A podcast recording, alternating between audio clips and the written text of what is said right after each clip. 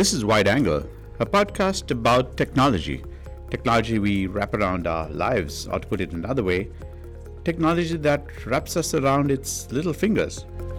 It's not going to let us go. Wide angle? Because in this podcast, I'll be probing those blind spots. We don't just notice them until they come up from behind us and jolt us. Did this ever happen to you? That innocuous app you downloaded that seemed like it's been spying on you? That story you read and forwarded 17 times only to find that it was a scam? Or some clever, stinking piece of conspiracy? There has been a wave of misinformation. I know everyone's been ranting about, or some have been cheering on, AI and ChatGPT, but it's wider than that, isn't it? We're in this, this uh, vast, expanding, dizzying, dazzling motion blur, as it were. One part social media, two parts link bait, three slices of SEO blended together. And it's like some warm, fuzzy lotion, but it's getting under my skin. So that's why I really started this podcast. Here's another reason I wanted to kick it off. In 2014, I wrote Chat Republic, and I must admit that I was a tad too optimistic about the emergence of social media.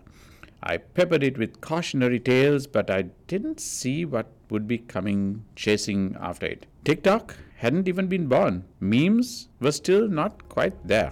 There was no such thing as smartphone addiction. So, yes, I too was blindsided. So, in this podcast, Wide Angle intends to look back and look sideways at what we should be paying more attention to. Not too long ago, the Brookings Institution looked into facial recognition software and documented how three commercially available software systems had been trained on faulty data sets. The result? They failed to recognize dark skin complexion. What if it also classified skin color wrongly and lumped certain skin tones into watch lists, perhaps? But while we may think that machines are more efficient than people, new research has thrown up some worrying results especially when it comes to facial recognition software. That was a finding by Channel 4 News in England four years ago.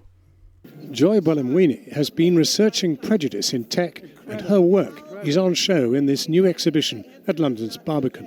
So this, yes, so this is the experience I had that kind of started it all. Now, I'm a brown skinned guy, so imagine if I was walking through a mall or a sports arena and some super duper surveillance camera flagged me in the crowd and I was pulled aside for questioning. It did happen to me once in 2019. I was walking through the jetway into Hong Kong's international airport to catch a connecting flight when two security guys sided up to me and questioned me and asked me about whom I had been talking to on the plane. I don't know if this was random, but this was the time when there were huge democratic protests going on on the streets outside. Now, did the cameras profile me? Are cameras the problem, or are we part of the problem? Because the pictures we upload and our profile details that are out there on the interwebs are just waiting to be exploited.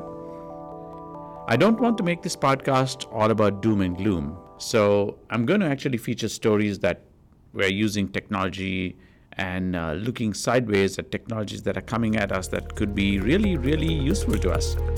So there's all kinds of things that are coming at us, and I'm hoping that Wide Angle can look into all of these areas and give people deeper insight into what's coming. And though it sounds like a camera podcast, it's really not, obviously. It's about the wider implications of technology that we are surrounded by. I hope you like the show, so please bookmark this podcast and